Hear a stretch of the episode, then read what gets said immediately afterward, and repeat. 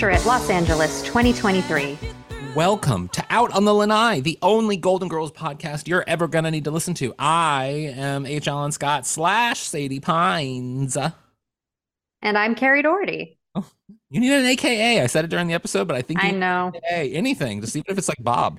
Um, and this is a podcast where we used to watch an episode of the Golden Girls and then talk about it, but we ran out of those episodes, and then we broke down the Golden Palace, and guess what? We ran out of those episodes too. And now, Kerri, what do we do? Whatever the hell we want.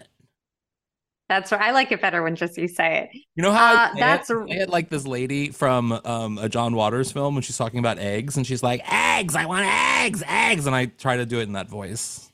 I love it. It sounds like very much like a John Waters character. Yeah. Uh, today, everybody, we are doing another Golden Topics episode where we talk about unforgettable stories and lessons on the Golden Girls and how they tie into our own life experiences. And today's episode is a very special one. We're talking to April Kimble, aka Black Blanche, who we met at Golden Con this year, who is absolutely fabulous. We talked about the black characters and storylines on the show um, and sort of what her thoughts are from her own lived perspective. And we just had a really great conversation with her and sort of talked a little bit about her persona of black blanche and um, and sort of what she was doing at golden con. And she's just so lovely and i love her tiktoks. She um she basically what she does is she inserts herself as like a black golden girl into scenes Yeah. and then sort of gives her commentary as if she were a character in those scenes um and so It's we'll so definitely link to her tiktok and instagram and they're they're just really great and to watch Yeah, and I would encourage everyone because we talk about this too that you know the, the conversation of race can be a very sensitive conversation. So I would encourage everyone to approach it with humility and a little sensitivity and an open mind and just be ready to listen and hear a different perspective that you probably don't hear. However, there is one podcast you do hear it often, Baird and Kay from So Good We Named It. Oh, did I did I fuck it up again? Did I fuck it up again? Did I no no Okay. you did it you know I no, say you got I say the title of the podcast seven different ways, which is so horrible to me. But they are, as they, I love their tagline because they know that we were the first Golden Girls podcast. So they say we're the first Golden Girls slash Golden Palace podcast hosted by Black hosts, which I think is so funny. Such a funny line to say for. It's just so funny. They they're fantastic. So also listen to them because they are a great podcast that that talks about the Golden Girls from a wide perspective of experiences. Right exactly Yeah. Oh my God, it has been a week. We are so sorry last week for not doing an episode. It is completely my fault. I want to preface this by saying I am fine, but some of you know, some of you don't. My dad passed away. It was um, surprising news, and so last week was a bit of a of uh, a clusterfuck. So so we decided to not do an episode, but I did want to thank Baird and Kay sent a beautiful thing of flowers, but I also want to thank the Golden Girls fans who saw I posted a thing sort of sharing my complicated relationship with my father on Instagram uh, with a clip from Titanic because I would always joke whenever I had a joke in my act for years whenever I would talk about like family jokes and stuff um, that the last film I saw with my dad was Titanic and I would take a beat because everyone would think he was dead and then I would be like oh no he's not dead. He just he just you know we just we didn't talk after the Titanic. Like we had very serious differences on Titanic.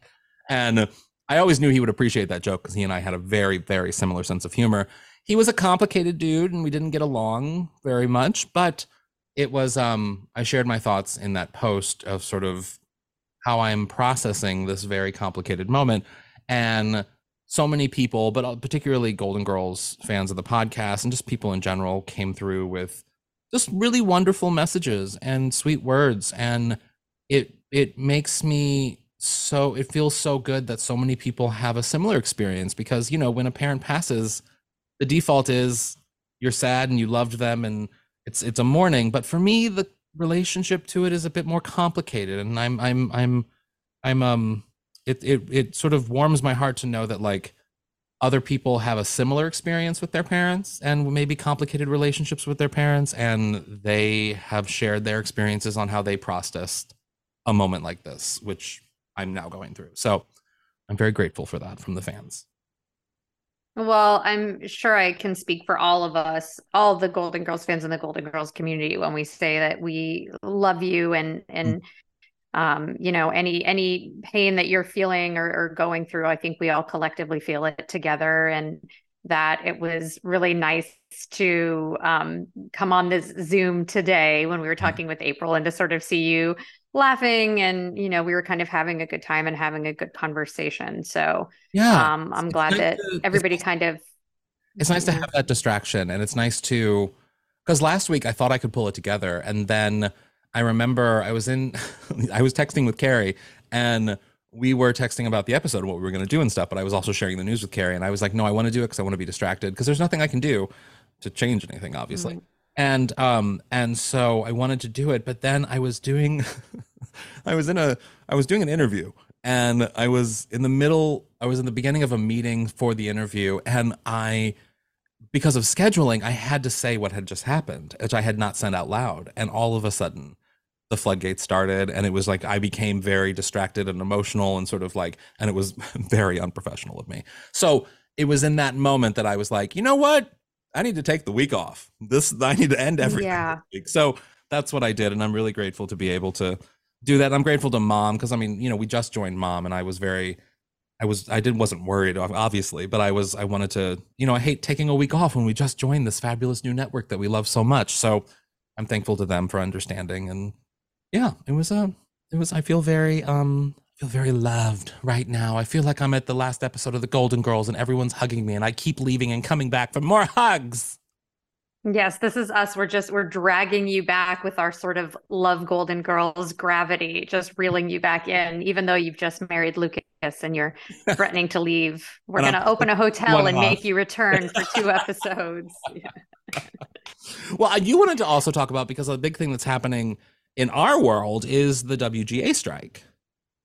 Yes. So, um, similarly as, you know, as as people in the Golden Girls community, I think have been, you know, reaching out to you with with words of support and love. Um, I've I've gotten some similar messages about, um, you know, what's sort of been going on with my union right now, which, you know, is the WGA, the Writers Guild of America. Um, our union is, is on strike, which means that no writers are working right now. Shows are shutting down.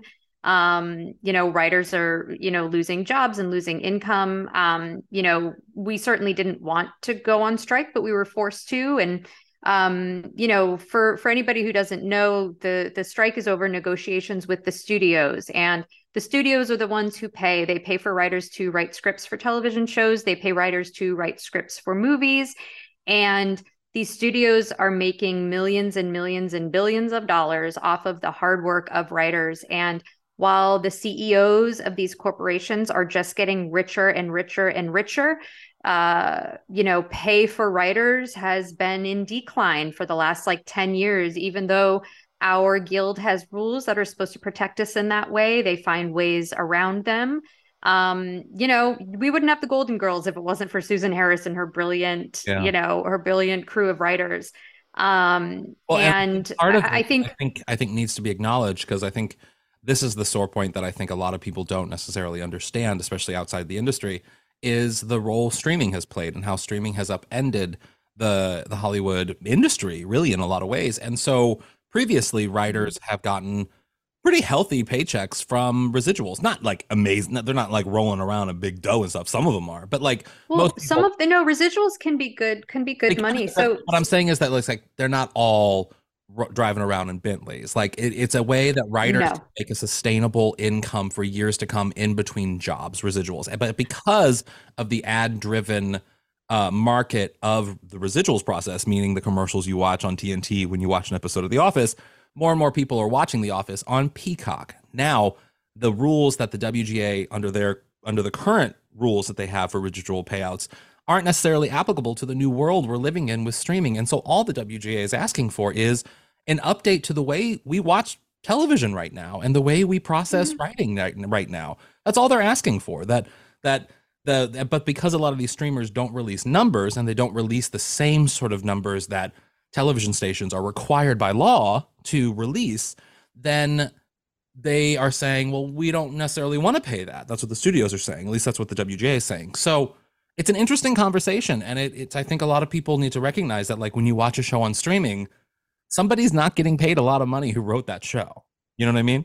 Right, exactly. And and you know, and there there are other ways that um yeah, like you said, streaming is different in that episode orders are usually shorter. You know with a network show you're doing 22 24 episodes a year. A streamer you might, might only be doing eight episodes and writers get paid per episode mostly. So when you're doing 24 episodes over nine months of work that's you know you're if you have a couple months off because your show ends and you don't have another job you're going to be able to live off of that. But when you're working, you know, when you're writing eight episodes of a show over six to nine months, like when you break it down, you're really not making much money. And and I do think it, it is a very volatile, um, unpredictable. Uh, there's no job security in in, in being a, a, a TV writer or a screenwriter, and so those safety nets that we sort of have in those savings accounts that we're able to sort of kind of keep some money in if we're not working for a couple months that's that's pretty much it's starting to go away. Um, yeah. there's definitely a misconception that you know writers are just a bunch of rich nerds. And sure some are some have really good deals but right now in our guild which is about 12,000 members a lot most of us are really just scraping to get by. We're losing health insurance. I lost my health insurance um, i'm lucky enough that i was able to get on stan's health insurance actors are kind of in the same boat right now. So like yeah. we may be without health insurance. Well, and, and a, you know, a really good story to sort of illustrate the numbers a little bit that I keep hearing go around, which I think is so interesting. I forget the writer's name. I'm so sorry, but there was a writer on that show, The Bear, the Hulu show, The Bear, and of course that was a smaller room, a smaller order, smaller all those things.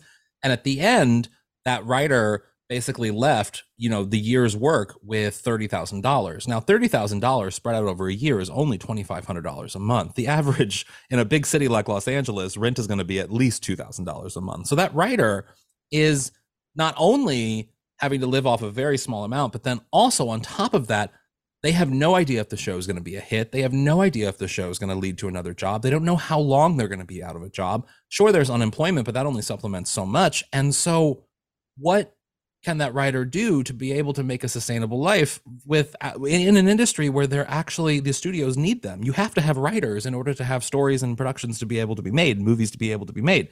So right. it's a real thing. I mean $30000 is lower than what a lot of teachers make. And it's it's uh it's kind of a and that's we're not talking about the showrunners here. I mean they're also hurting but we're talking about the everyday writers the people who are doing the grunt work on a lot of these shows. They deserve to have a yearly wage if they put in a lot of work on a show that Hulu made millions off of. The the the the what is it called? The Bear. The Bear was a huge hit, and the people who made that show aren't necessarily seeing the residuals and the numbers from that show from the work that they put into it. Hulu is Disney is. Right and and and that's what and that's what the writers are asking for. Collectively the writers are asking for 2% every every single writer is asking for uh, all 12,000 of us just want 2% of the, the profits that they're the making. That's exactly. what we're asking for. The people with whom these projects would not even be the CEOs are not writing scripts. They are not making this stuff happen um, so I would love to see it, that. This comes down to all unions. We need to support all unions. We when teachers go on strike, we support teachers. When IATSE, when the Teamsters, everybody goes on strike, we support them. But I have had some people ask, "Hey, how can we support the writers right now?" Um, I know a lot of our listeners live in Los Angeles. If you're in the LA area and you drive by a studio and you see writers picketing, honk your horn, honk for us. We love the honks because the God. people inside hate the honks. Can I tell you? You can. I, I also hate. I, yes. I, want the honks to happen. I I think the honks are important, but I live right by Netflix, and all I hear all day long, Monday through Friday, are honks. That's all I hear. I know. I'm so sorry. I'm fine with it. It's there there there's definitely there are there are casualties uh, outside of the the studios. Um you know you can uh you know you can always bring uh, pizza or bottles of water you know to the pickets lines. This is a big ask but if you really wanted to stick it to them you could cancel your streaming subscriptions. I know that's a real big one. Um but you can also you can follow um on social media the wga west or east. You can repost their talking points and help spread awareness even if you just follow me on social media, I today just uh, posted a clip. I'll post it again. Um, there is a fund uh, that um, it's it's almost like unemployment for people in the entertainment industry. So if they are, you know, uh, unable to pay their bills right now while they're out picketing and waiting for the strike to end, they can. It's a fund that they can dip into to help pay their bills. Um, and some people are selling T-shirts where the funds go directly to that. You can donate directly. Um, but I just want to thank the people who um, have reached out to ask kind of more about it and and what they can do to support writers right now. Because again, without Susan Harris and the brilliant writers behind the Golden Girls, we would not have had the Golden Girls. And, And you uh, know, writers are incredibly important. you just know that Dorothy and the other girls would be out there picketing just like they did when they were trying to sell, save the dolphins. They would be out there with the writers saying crazy things, and Blanche would probably punch a studio executive. Blanche would probably knock him in the face. I'm just saying. I I think so. I think Rose would like accidentally find her way into the building, and like by the end of the episode, she'd somehow like become a CEO. Um, You see yeah, I thought about guys? making like a We're writing. This is how writers We're come up writing with ideas. Should we get um, yes, let's take a quick break and then get into our conversation with April because Hmm. it was just it was so great talking with her. I love her.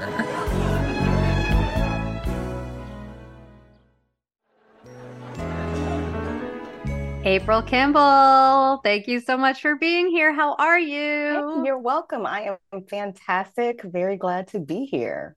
This Oh is God. like It's so it's Gosh, when was Golden Con? This is this this. has been like a month at plus in the making where we met you and and we were like we're 100% going to have you on the podcast and then Yeah, we did feels it and like you're years. here. I feel like it's been years in the It does. making, and I'm You know, just like, you- yay. It really does feel like so much time has passed since Golden Con, but in reality, it's only been like Yeah. a month. But I feel like I have lived a year since Golden Con. Like yeah, I've aged. good. Yeah. I mean, you don't look Yeah. it. I've aged in black. Well, I've I've aged in black years, so that's different. So you've lost So. time. You've actually gone backwards. Yeah. Basically, basically, I- yeah. I suffer, I suffer from the chronic illness called whiteness. So I have aged in a very forward facing way. You know, the wrinkles come. Well, I can tell. I mean, good. You might as well get that DNA test. Yeah, get that Oh. DNA test done. April, no, this is It's so not gonna just be Oh. all white. So we met last year for the first time at Golden Con, and what I fell in love with you because of what you do and what you represent for the Golden Girls, I think, fandom in a lot of ways. Because it's a lot of like GG VIPs out there talking about the Golden Girls and doing the things, and we've had them on the podcast over the years. And you know, it's it's there's a lot of us out there talking, but what I love about what you do is you really sort of contextualize a part of a conversation that sometimes can be uncomfortable for some people. And I think you are such a perfect conduit to be able to initiate that conversation. You know what I mean? Thank you, thank you. I I feel like I say things that other people may be thinking.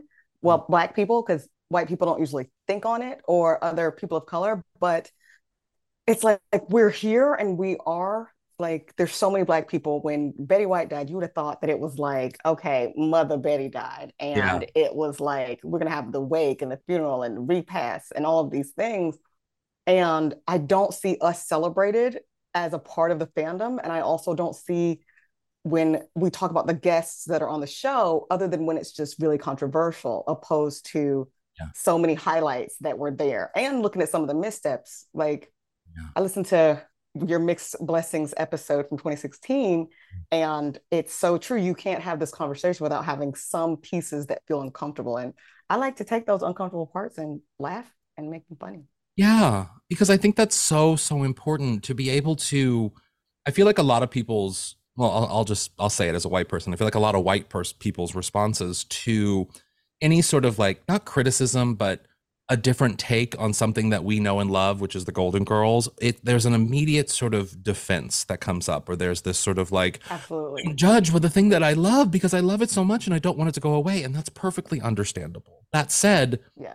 I think, and we you and I've talked about this before, and I said it during the live show that we had at Golden Con as well, that I, I have always believed this. This is my firm belief that the the problem of racism is not the problem for people of color to fix. It is the problem of white people to fix because we created racism, and I I firmly believe that. And I think that when we have these conversations, these uncomfortable conversations about like the Golden Girls and the rep- the lack of representation on the Golden Girls, it isn't an attack on the Golden Girls because you love the Golden Girls just as much as we love the Golden Girls. You're just saying Yes. That this is my experience watching this show growing up with my community and the way that we've reacted to it. And it's perfectly valid, and we should know and hear you.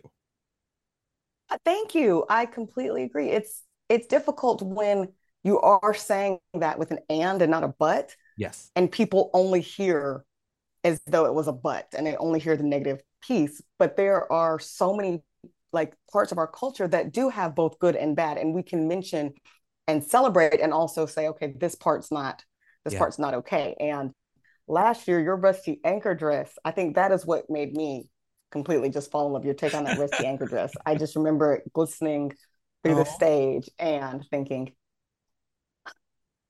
I've got to have something like that one of these.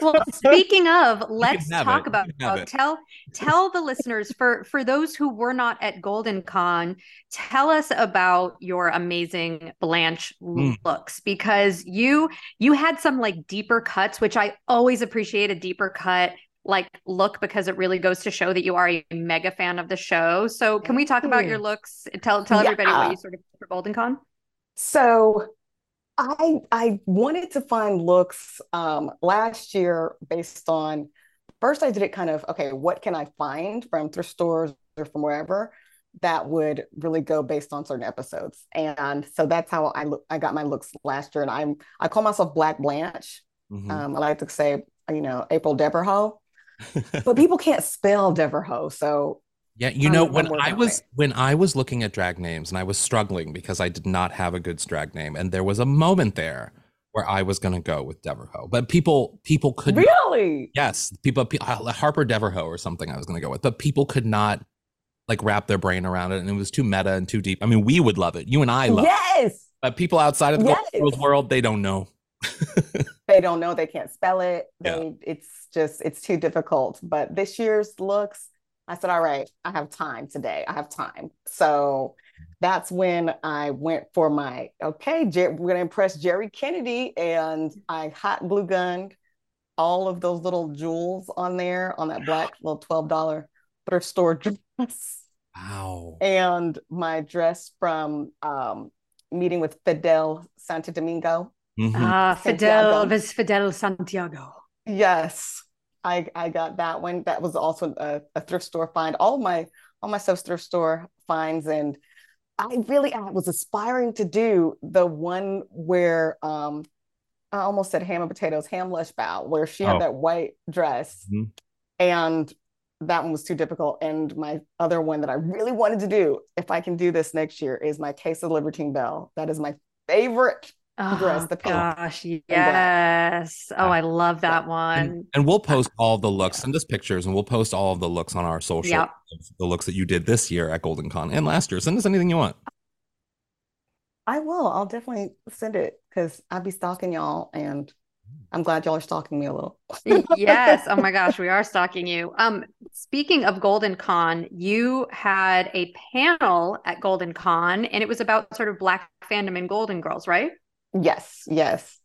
Can you sort of Um, tell everybody what how that panel went down? I'm so bummed. I feel like it happened when I think H. Alan and I, it was like that block of time when we were having to get you into drag. And so there were so many things that we were unable to go to Yeah. because of the because of the the the prep time. But And I um, haven't been able to post the full video because I got kind of lost in the editing, but I'm gonna post it at some point. And that one was great. I had um, Katrina Parker from Quirky Pop podcast and our all-time favorite Aaron Scott from Gospel Golden Girls uh, theme song. And yeah, so last year when I first really started on the Golden Con all of the inner workings and kind of backstage stuff. It was um, when I, I reached out to the organizers and I was like, hey, I was in TV Guide for my love of Golden Girls back in back in the day in 2001. Can I be a part of things? Like just however you need me, I'll volunteer. I just want to be a part of it. And they said, sure, we'll let you do a panel. And I'm like, okay, what am I gonna do the panel on? And Brad was fantastic. Um, Bradley, one of the organizers, we, mm-hmm. we've grown really close. He was like, if you like whatever you want to do, we'll let you make it happen. And I was like, all right, this is an opportunity because I I, I want to talk about this. And so I did something similar to that last year, but this year having um, these other two people who are bigger in the fandom, I was able to just kind of ask them those questions where how does it feel as a black person who enjoys the Golden Girls and how's your family and friends reacted because I've had lots of different reactions that aren't always great. Oh, really? From people saying, yeah, oh, absolutely. They're, oh my gosh, why on earth would you love the Golden Girls? Um, you're a, a at the time, um, a young black woman, because I had my Golden Girls fan club online yeah. before Facebook and all of those things. And so that's how I was found by TV Guide. And I, I yeah, I do get asked that. Why would you love these old white women? Or what people would send me the Confederate flag episode. Oh yeah. Is that was the criticism based on because of the lack of representation that the Golden Girls had? Yeah, but the way that some people see it is it's not like Friends, where yeah. it's like, oh, if I loved Friends, it would be like traitor. But Golden Girls, it's like you can like it okay, but the level of obsession that I have is like you mm. have nothing in common with them because you're young, they're old, you're black, they're white. I feel like, you know, I'm talking to Lorraine right now from these things, but yeah. it is it's that that difference. And even me doing the panel and asking the questions that I asked when I posted about the panel on TikTok, here come the people saying, Why did you have to segregate the fandom? Mm-hmm. And this was white people with those comments. Why would you do that? And you know, it it feels like a lot of times, and this could be some, you know, other races, because I don't like to speak for BIPOCs. It's too it's too big of a yeah, a, you know, a a group, I always say, what about WIPOCs? Put white people in there and do the WIPOCs and let the black people figure yeah. this out sometimes. But yeah. they they do ask those questions of why would you bring that up? And when I do my my parody videos as the Black Golden Girl, I'm asked, or it is very defensive. And so I wanted to see how other people's takes were. And that's kind of where the the panels came in. And it was I, I felt like it was really good questions. And I do ask people who are of other races and ethnicities in the audience because I'm not going to speak for them either. How do you guys feel with the Cuban episode or with yeah. any episodes that had other people represented and just hear their take? It's nothing but it's kind of like you said, where all right, let's we love the show. Like it's it's almost like people are afraid to say anything yeah that may be viewed as negative the show. But I didn't really like this part. Or even a Jewish person, I was surprised when the, they said, "Oh, the doctor's Jewish." And she said, I didn't like that. Mm-hmm. And she seemed kind of ashamed to say it. Yeah. I mean, there's a lot of, I mean, it's so poignant, I think, what you said about how white people specifically on TikTok responded the way they do, because that that part of it is what makes me so sad because the genesis of how Kerri and I came together is that we come and we look at the Golden Girls from two very different perspectives. I mean, sure, we're both white, but I'm a queer person, you know, on the gender spectrum, and I don't have the same outlook in life that maybe Kerri does as a cisgendered woman and who's straight. And that's the beautiful thing about the Golden Girls is I think everyone knows women love it and their gay best friends know it. And everyone accepts that. Yes. But when it comes to the conversation of different marginalized groups of people enjoying the Golden Girls, but also even just me being like, yeah, that gay joke was not that's uncomfortable or the way they handled Phil sometimes it's uncomfortable like those little yes those little moments where somehow because I'm a white queer person, it's okay for me to say that because they don't want to like be called homophobic for me saying that or if we're calling out the Golden Girls. Mm-hmm. But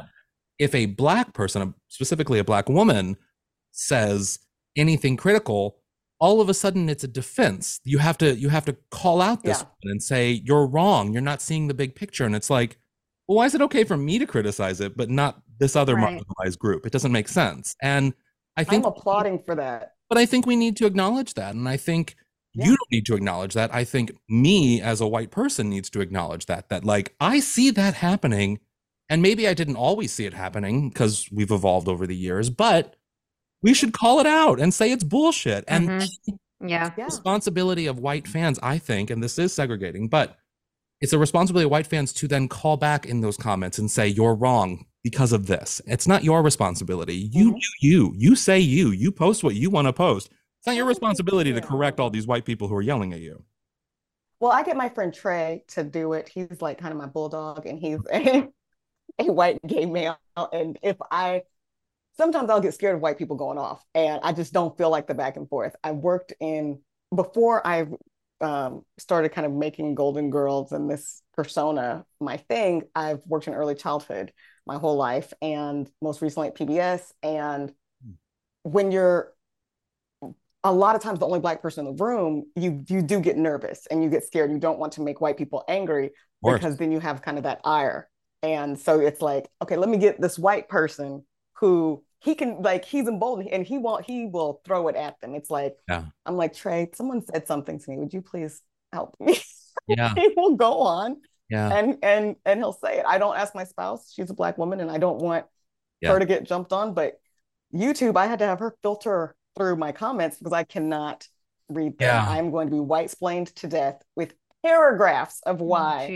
Jeez. Yes, with mixed blessings, especially that episode and just any other episodes because I take it from a black perspective and it's all in fun and parody and they take it extremely serious and it's like okay on next time you should do blah blah blah and I this was before I stopped commenting and I said you know what? Maybe you should get your own show and you do your own thing because I'm not gonna. But it, it's that huge defensiveness of no, they weren't racist. They weren't talking anything about race. It was only about age. I'm like, why is the show called Mixed Blessing? Yeah. Like, mm-hmm.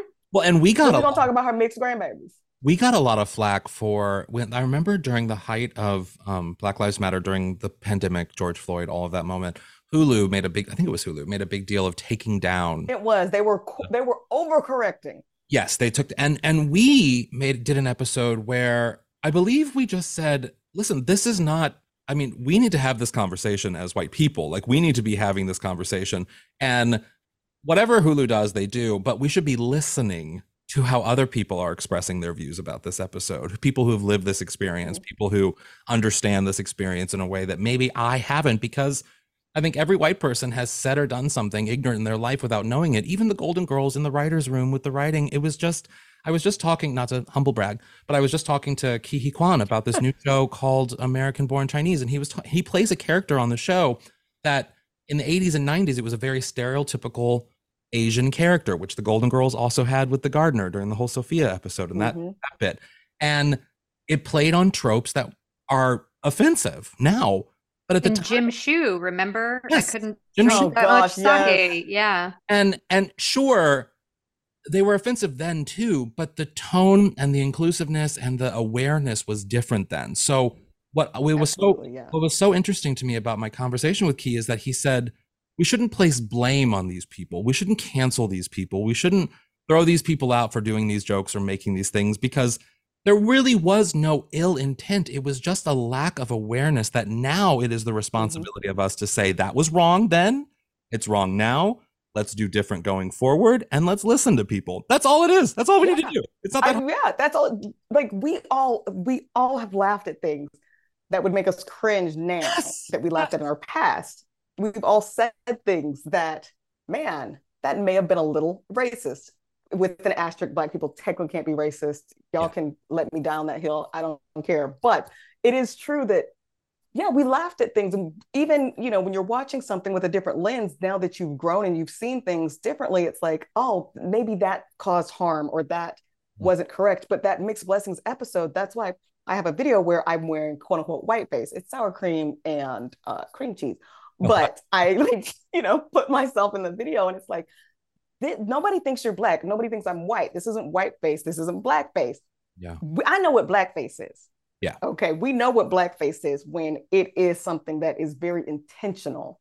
And this was, it's, kind of a reason why I do love Golden Girls because I felt like it transcends a lot of time and it transcends some of these tropes where it may have not been like it was a little cringe, but when they when Sophia made that Raisin in the Sun line, Yeah. the mother was on a Raising the Sun on Broadway. It was Yeah. it was intentional. Like when she came in, is this the cast of Raising the Sun? But of course, people are like, "What?" And Brad was the one who reminded me of that from Golden Con, and I'm like, "Oh wow!" So that adds another layer to it where people want to be enraged for the wrong thing. If you want to be enraged, let's talk about some other stuff. Let's get you know some equality going before we're gonna go and attack the Golden Girls, which that episode is back up because I do feel like white people got scared and said, "Oh my gosh, we have so much time at home during this pandemic. Now we got to watch these black people being killed. We've been being killed for years. This is this, nothing is new. White black people were tired. We were like, nah, don't come for Golden Girls. Come for stop killing us. Yeah. Like th- that's the basics right there. Yeah. Not a hard ask. Not a hard Yeah. ask. Not a hard ask. Don't yeah. Hard- Yeah, exactly. No, it's so it's so I think that's such a an important part of the conversation and just also acknowledge and it's and it's okay. This is another thing too that I think is so important because I had this conversation with my mother about how it's okay to be wrong.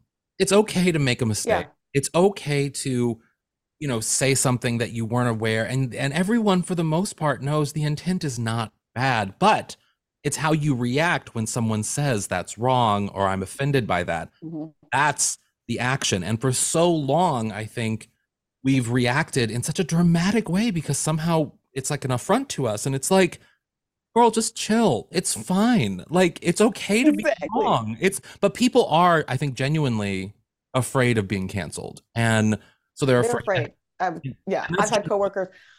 Yeah, I've had coworkers before where, and it's all it always feels embarrassing for some reason for me to say some of these stories. Yeah. But they happened, and it's like, no, these are real people, and I'm from Alabama. I know real racist people. Mhm. It feels like being in the Maryland, DC area. It's more like a you know kind of underneath racist Mhm. and totally different. But I have people.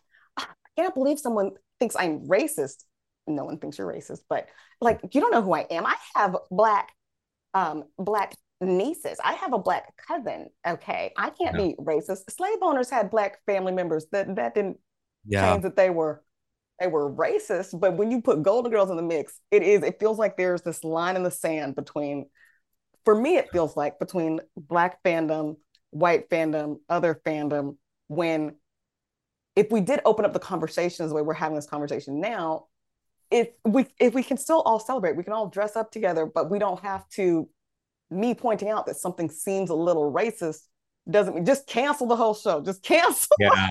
Yeah, and that's not what you're saying. And I I think like, and we've talked about this, that one of the greatest things about the Golden Girls is how like warm and welcoming the community feels. And you know, you can't say like, yes, I am a hardcore Golden Girls fan and I am all about that welcoming and that sense of community to then turn around and give shit to a Golden Girls fan like yourself who's just pointing out things that like yeah we could have done a little bit better. And like this is my lived experience through the lens of these episodes and these characters and they the way they were portrayed on the show. And it like that's that's part of it. That's part of being in the golden girls community is to be like yeah you know what? 100% that is that is your experience with these characters and we need to listen and we need to Yeah. take it in and i just i, I yeah I, I feel like when people just get really really just so so quick to be so just defensive and feel like they're being personally attacked it's like Yes. she's not coming for you That's, that's she's the just part right pointing there. something It's out that part, that personally attacks part. It's that part right there where it's like that's when they have to comment and they have to comment the paragraphs. When that's Oh yeah. that's the personally part.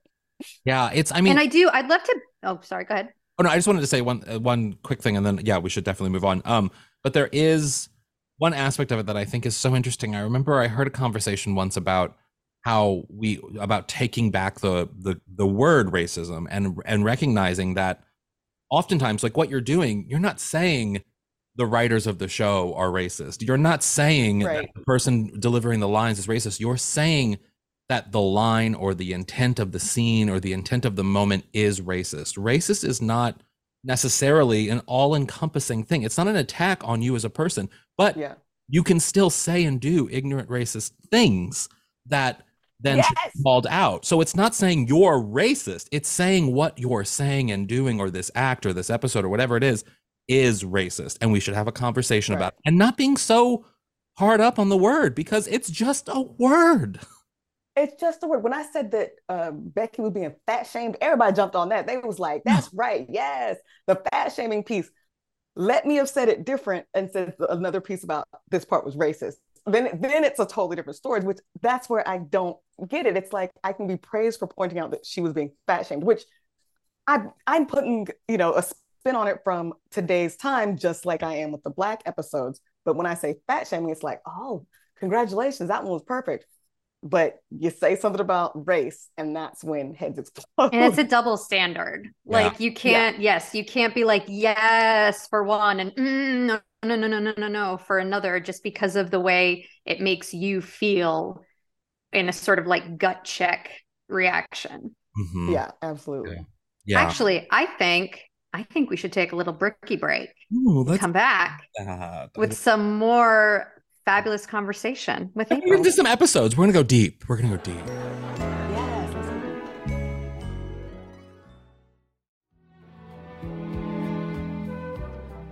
And we're back with April Kimble, aka Black Blanche, looking gorgeous on our Zoom. Um, so I would love to know um about your Black Blanche, aka Blanche Devereaux, which I remember when we met and we were standing in the hallway outside of the giant room at Golden Con when you told me that. I I think I actually like laughed out loud in joy at hearing the words Blanche Devereaux. It made me laugh so hard. I loved it.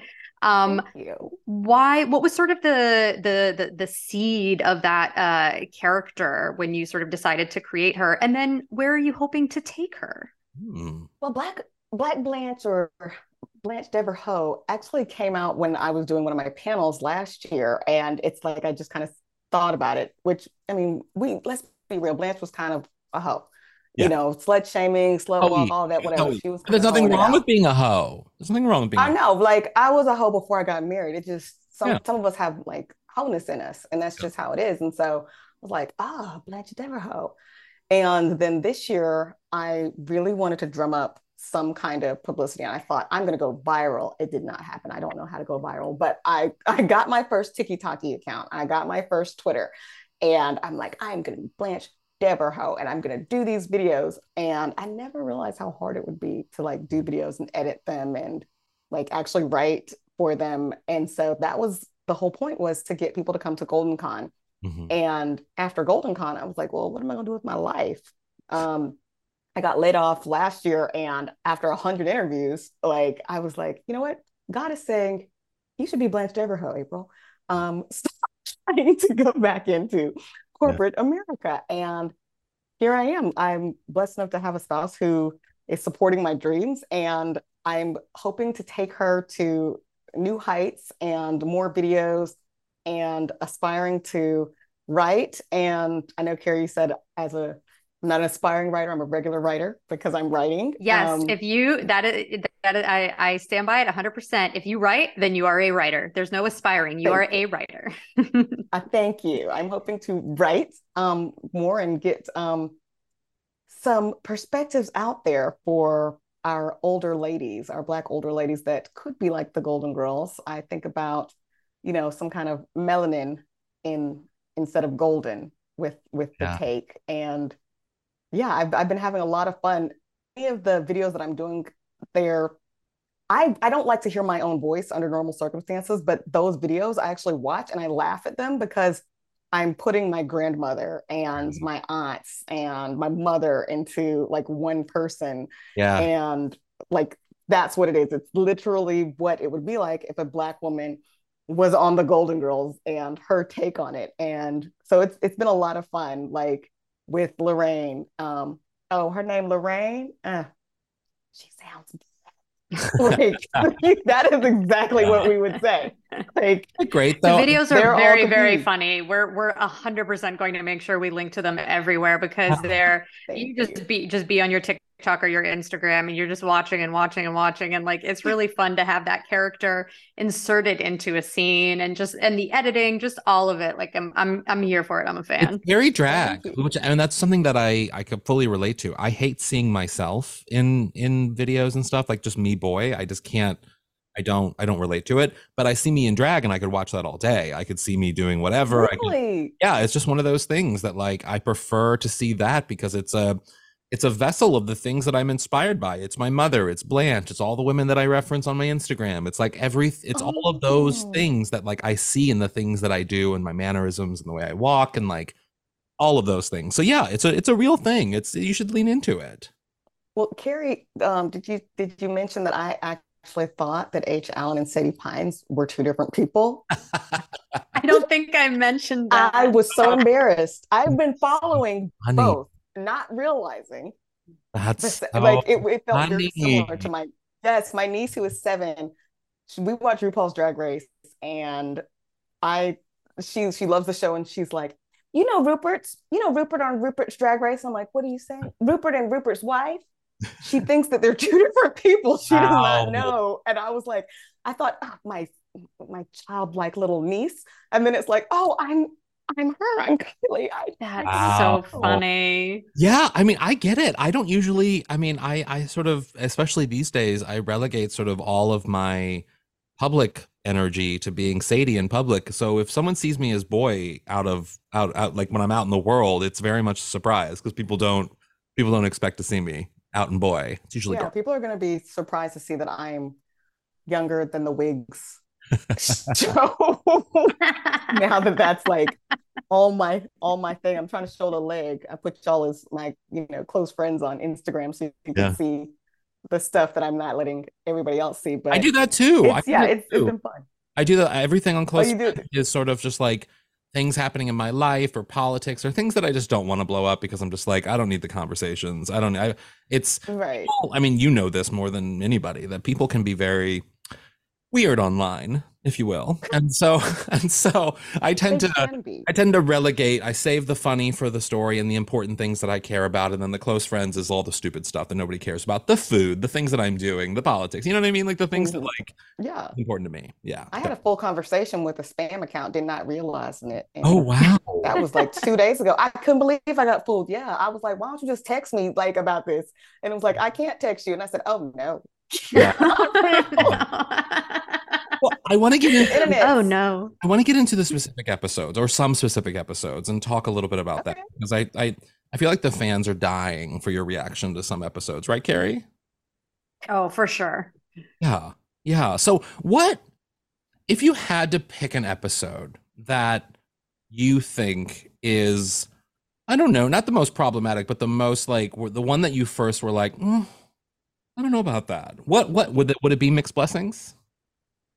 Um, Mixed Blessings, it cringed me more on the age part, Hmm. only because it was like, y'all know goodwill she does not look that old. Don't try to put her in the same lane Yeah. as y'all. Oh, we have, I thought we would have nothing in common. You still don't. Like, y'all are not close in age. Um, I think little cringe things for me was like the shoplifting episode, and they had a little black girl. I was like, oh, I be shoplifting. Let the white girl do it on her own, or bring in another race. I don't like that. Yeah. I mean, Yeah. kind of collectively when I look at a lot of times, and there's nothing wrong with people in the service industry, but most of the Black people that are featured are service workers or homeless Yeah. or, you know, shoplifters or prostitutes. Now, granted, there are white people in those as well. However, because there are so few of us that are featured with speaking roles, Yeah. Maybe I, I can't remember. I counted at one point, it was like 12 to 30. I cannot remember exactly, but it was a very small amount. It it stands out more. Now, Right. yes, there was a time where we got to be a professor on the Jeopardy episode, which was a dream, and the judge episode. Yeah. Um, the whenever they were, you know, marching for the The dolphin. the uh, wildlife. Yeah. Yeah, for the dolphins. However, it's disproportionately when I see that and the little things like when Sophia says, like I have some episodes with you um that I'm gonna be doing with Black Golden Girl where it's like stop naming random black people.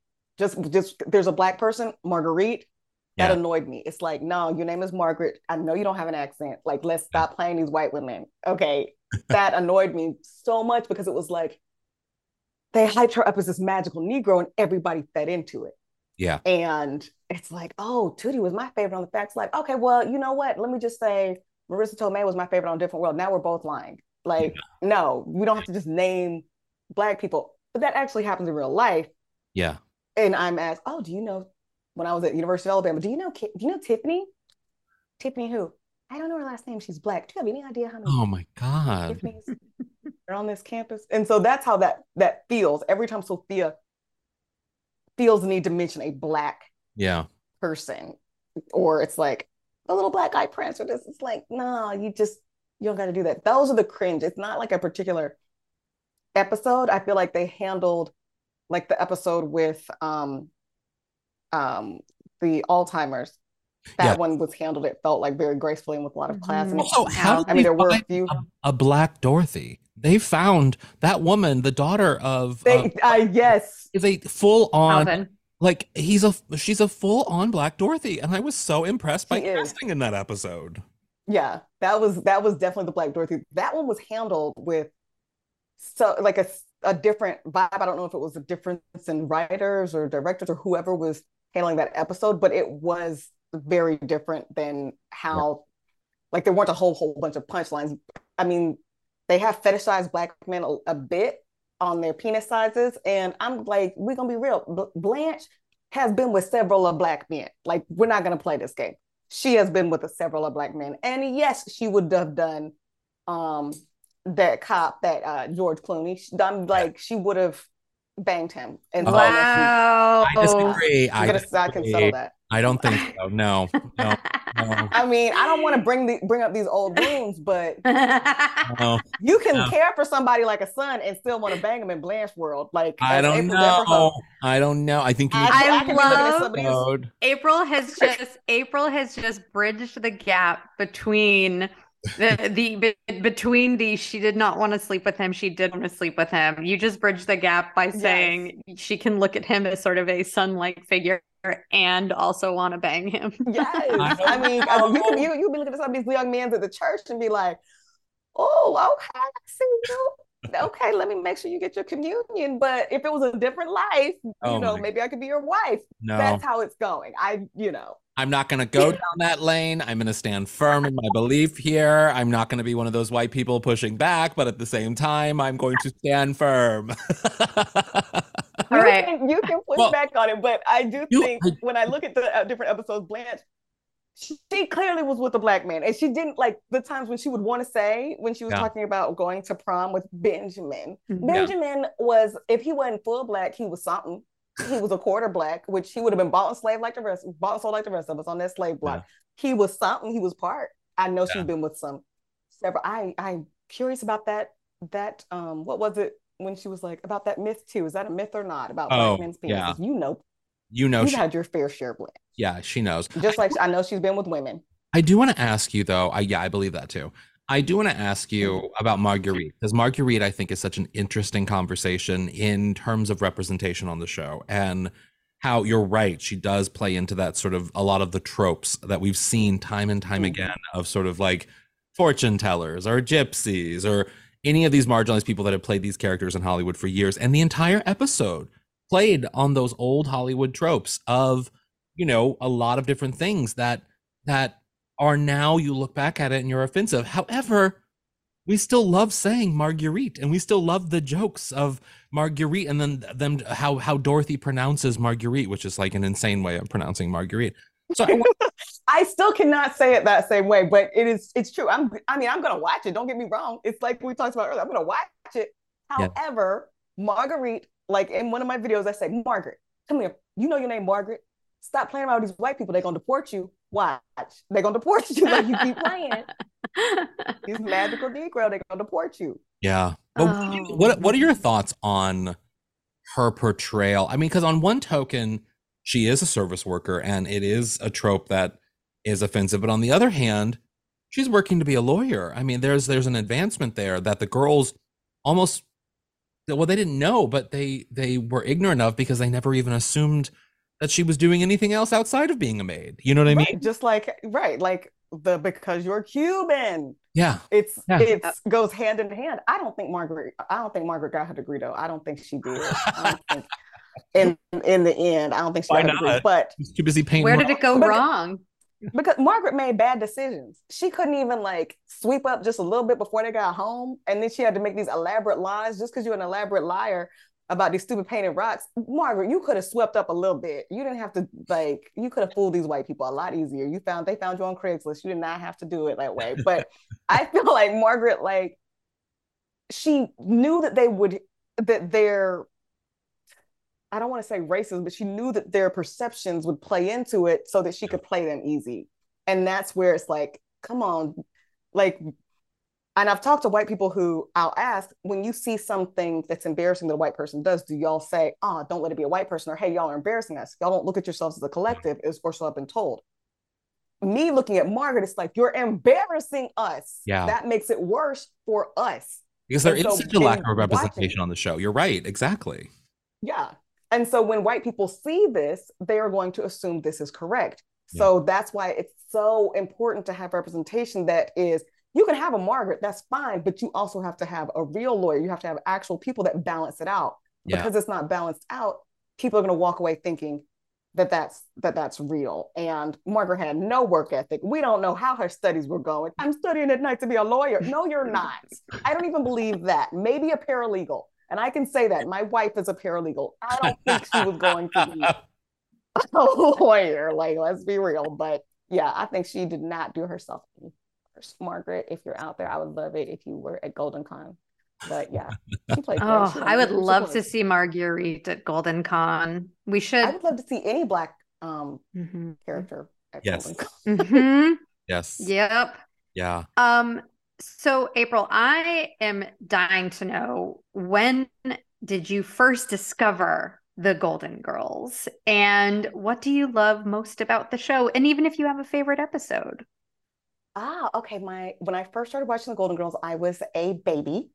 Um, probably. Um, I don't remember starting to watch the Golden Girls, but I remember always watching the Golden Girls. I literally remember watching the Golden Girls in the lineup of shows at night with my parents and my family and watching the new episodes. But I don't remember starting, you know, I, I don't like to say my age. I, I say this year I'm turning Excelsior.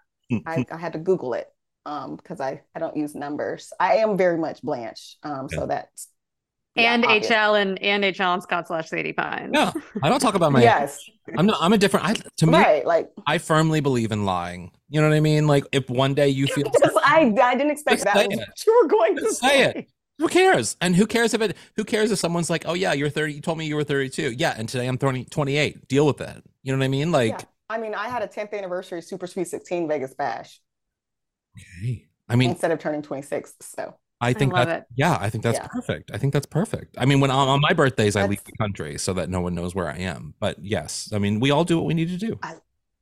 yeah, so I mean, we're blanching it. That's that's how we do. And I don't know. I I also feel like my family talks to, as I would as I used to say, our old people in that same type of way. Like my mom would talk to my great grandmother the same way. Like they would go back and forth the way Sophia and Dorothy went, and it would be like the quips, and we're just sitting there laughing and.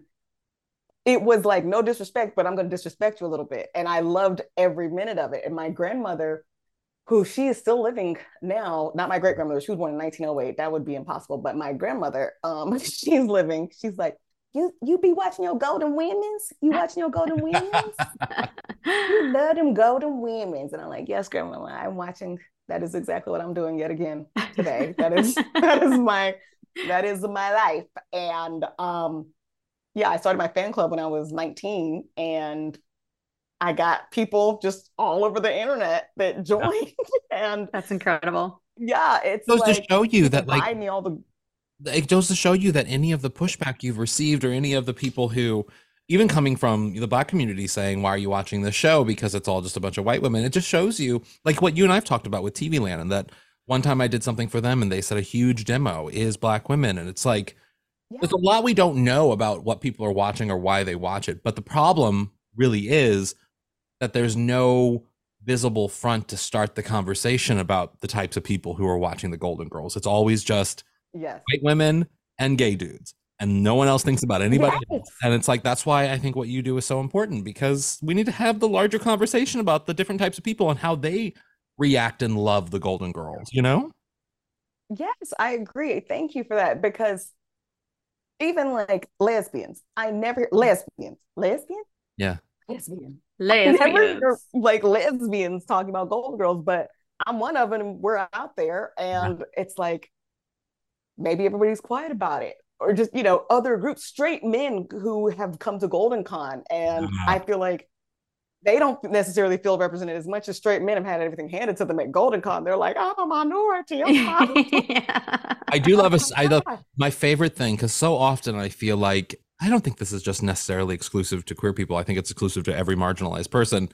You often have to like apologize for liking something or like almost preface this by saying you're sorry or being embarrassed because you like a certain thing or whatever it is. Whereas like Yes. the Golden Girls, especially at Golden Con, when straight dudes are there, or whenever I encounter a straight dude who enjoys the Golden Girls, they have to be like, I know I'm straight, but I love the Golden Girls. And it's almost like they're ashamed Yes. to admit it. And I love that the roles are reversed. I love that the straight dudes have to feel a tinge of uncomfort that they might be judged by the homosexual or the black person for liking a show that isn't necessarily what a straight dude's supposed to like. It's a little bit of like reparations in a way. You know what I mean? It's a little bit of like I mean, if, if, if I could give them 40 acres and a mule, that would be great. But they certainly, they certainly do. They have to, they have to tell you. I have never like straight men are like straight women at gay women clubs. They have to tell you they're straight. Nobody asks Yep. you, but you have to let us know. Yeah. How are you? Oh, I'm I'm straight. straight. However, yeah. yeah. yes. Yeah. Okay, that's fine. Buy me a drink anyway. I don't care. Like, Yeah. make that thing happen. Which leads me to my favorite episode, which is Isn't It Romantic from season two. Yes. That is my absolute favorite favorite episode. And of course, even with my favorite episode, I think things could have been handled differently. However, it still was ahead of its time, and it was phenomenal. I probably like if I don't. It's like embarrassing to say to any other group, but my Golden Girls people probably know. Like if a lot of us go to sleep to the Golden Girls. Yeah. I can no longer go to sleep to the Golden Girls because I'm now thinking of Black Blanche and what Yeah. she's going to do. However, I used to go to sleep, and if I didn't have like my phone or TV or something, I have it memorized, so I would kind of play it in my head to mm. fall Yep. asleep. Yep. Yep. I've done that. I've definitely done that before. A hundred Which episode? Um, I mean, I feel like the ones I know the most are Forgive Me, Father Mm, and A Little Romance. I feel like those are the ones that Libertine Belle. I feel like that's and the and and and the case of the Libertine Belle. But Yeah. Forgive Me, Father is definitely the one that I also you have to be careful when you go to sleep watching an episode of the Golden Girls because if you go to sleep watching one that you love, at least for me, yeah, I'm not actually going to sleep because I was like, well, I have to keep my eyes open and I have to watch it. So. I have to find this Oh. balance of one that it's like, okay, I feel like maybe it's like they're like less physical comedy bits. I don't know. But otherwise, if I'm just closing my eyes and I'm having to like recite one, then I, yeah, I think it would be Forgive Me, Father, for whatever Dorothy's reason that Friend. one is. Dorothy's new Oh, friend. God, that's Dorothy's the one new that friend. that's the one that I will go, that- Barbara. yeah, I'm going to sleep through. Yeah. Dorothy's new friend. I don't know how, but it always is the one. That's the one that kicks off the the, the snoozing. The only Mhm. one that I Yeah, I can't could see that. I could sleep through most just because I can fall asleep to anything, but the one that I cannot fall asleep to, be out of pure rage, is the empty nest episode. Rage. I think that's all of us. And I wait until the very end of the episode for Rita Moreno, EGOT winner, Rita Moreno, to then say, George, don't die. Oh my God, Rita, come on. I can't. I No, didn't even get to know, that she part. was I don't even better than that that. part. she's better oh than get- that. Like that was. I think that we all collectively just that's the one thing that I could get any of the racists to mm. like bond over is that episode. Yes. We That's the unifier right there. We all hate the empty Right episode. I love that. Well, April, we're going to take a little break and then we're going to come back with our golden takeaway, which I know you're familiar with. And uh, Yes. we'll go first so that you can, you know, think of yours. But we're good. We'll be right back.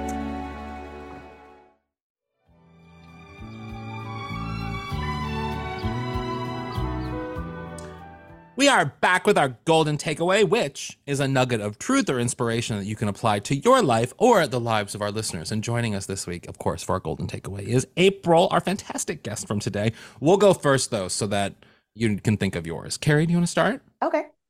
Yes, I think my golden takeaway from today is something I'm going to manifest, which is Golden Con 2024 H. Alan Scott slash Sadie Pines, Kerri Doherty, April Kimble, aka Black Blanche. The three of us are going to do something really fun at Golden Con You need to get an next year. And I'm putting, I am putting it, I know I need an AKA. I know I need to just start doing drag. I need to be, Yeah. I need to find my drag king name. Yeah. Um, we the three of us are going to uh I would love for us to do something at Golden Con next year. And I'm putting it out into the universe right now so that it happens. And also so all the fans can say, Oh, a henny penny look. I'd be down for that. Oh, I'll make that happen. And I will. Oh, I'll make I that mean, well, no, I feel like my boyfriend Michael will make that happen because he's the one that's going to make the looks. Probably, he's the one. I'll just make the. I'll make sure it goes in the program. That's the only yes, thing I can. yes, do. yeah, yeah. Well, and you'll be you'll be in it too. And I will, Yeah. even though, as you know, Blanche is my is the center of my attention for all of my drag. She is a part of Sadie in a collective way. I will gladly be Rose in that henny, which makes that which means that that Kerri has to be Dorothy. Sorry, Kerri, you have to be Dorothy. I'm happy to be Dorothy. I, mean, feel like could be that two is Blanches. No, One's black, you one's need not. And you- then we got Dorothy. you need a rose because Rose's outfit was so good. too. You need a rose. That yellow or no no, she was in red. What was she in? I forget. You no, could- she was in like I think she was in like white and yellow, right? Yeah. No, I think that was that was Blanche was in the yellow, if I remember. That was that was Blanche in the white and the yellow. Yeah, and then Dorothy was, Was black with the vest, the weird ass vest that would look like something from Sesame yes. Street, you know, like that. Oh, and I think I think with her. Rose was kind of like orange and Yeah. tan, maybe with some Mhm. colors. Regardless, I We're will gonna make it work. I will be for sure. Okay, my my golden takeaway from this m- episode is y'all need to stop being so pressed. I mean, we we as a community, and I what I love about our Golden Girls community is that it is for the most part fairly positive. I mean, um, there's little things that people get pressed about, but like for the most part, people are pretty positive. But one of the things that I found is the rest of the internet is not like that, which is why I love the Golden Girls community. But we know the people who do get pressed. They're friends of ours, they're cousins, they're brothers, they're sisters, they're friends of ours, whatever they are. So maybe have a little conversation with family members who might post unhinged comments on videos that have nothing to do with their lives and is not a threat to them and tell them, you know what? You really don't need to be a part of this, or you don't need to do that, or maybe just like say something positive or lead with something positive. I don't know. Stop being so pressed. Or That's my- say nothing at all. Yeah, Yeah. just keep scrolling. That's okay too. That's totally okay too. So, April, what's your golden takeaway? My golden takeaway is something that was said earlier, and so I'm going to take Sadie slash H. Alan and Kerri to be my other bulldogs and not me not have to take things personally and actually comment on all of these negative comments and let y'all do that work for me when people You don't are need to. And even getting wild. No, I I'm gonna I'm gonna say this right now because there people say crazy things about me all the time, whether it's about being fat or Jewish or gay or drag or I'm a groomer or all of these crazy things that are going on in the world right now. And people are responding to drag queens in very dramatic and ugly ways. And one of the things that I've learned real quickly out of all these years of doing everything that I've done is that it's never about me. Anything someone says, it's never about me. It has nothing, it's a reflection of Mhm. them and whatever hate or life and something it's something wrong that's happened to them or something that is just sad about them. And so I tend to use filters. I utilize filters on Instagram where I block keywords from being allowed to be posted in my comments and I hmm. monitor to make sure that things are okay and stuff, but for the most part, I just blissfully let it be and try to lead with love and tell people we're leading with love and laughs here. That is all we're doing. There's we're not going to be this negative, crazy talk. And I think you can just I love let that. it be. Let it be. Let it be because it's not a reflection of you, it's a Yeah. reflection of them. Yeah, definitely. Let it be. Um, gonna keep writing and, and making things happen and letting Black Blanche and the Black Golden Girl go to new heights. And my goal is to have every episode where a Black person is in it, Mm. where I'm somehow interacting with them. Oh, I love I love that.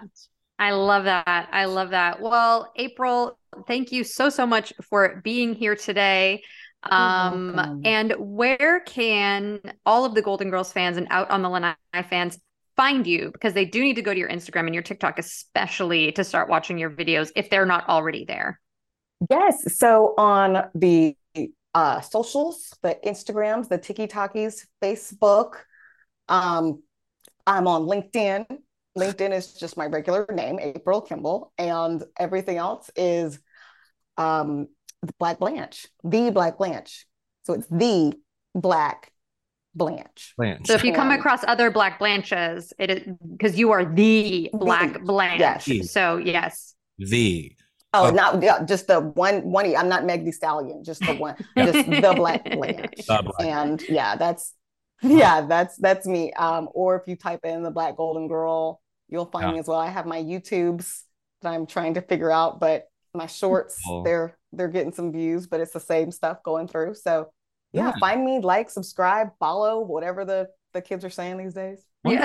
they around. absolutely should. Stick around because we're going to do some business and then uh, we're going to do a Stay Golden. So don't go anywhere. Uh, yes, thank you all so much for listening today. We will catch you back here next week for more Golden Girls greatness. And you know that we are now a part of Mom, the Moguls of Media. So please go support Mom Plus and all the other fantastic podcasts that are happening on Mom. You can also follow us on social media at Golden Girls Pod on Twitter, and I official on Instagram, Golden Girls Pod on Facebook, and I am H. Alan Scott slash Sadie Pines on everything. And I'm Squidsy on Instagram and Squid Eat Squid on Twitter. And if you have a moment, please rate and review us wherever you get this podcast, because the more ratings we get, the more the show will get bumped up and the more people will discover it and join our lovely kick ass community of Golden Girls fans. Okay, April, this is where you come in. Okay, so just one second. We're going to get to it. And as always, remember, Remember, all together we're all now. going to say stay golden. Ready? Golden. Okay, ready? One, two, three. Stay golden. Stay golden! We're so.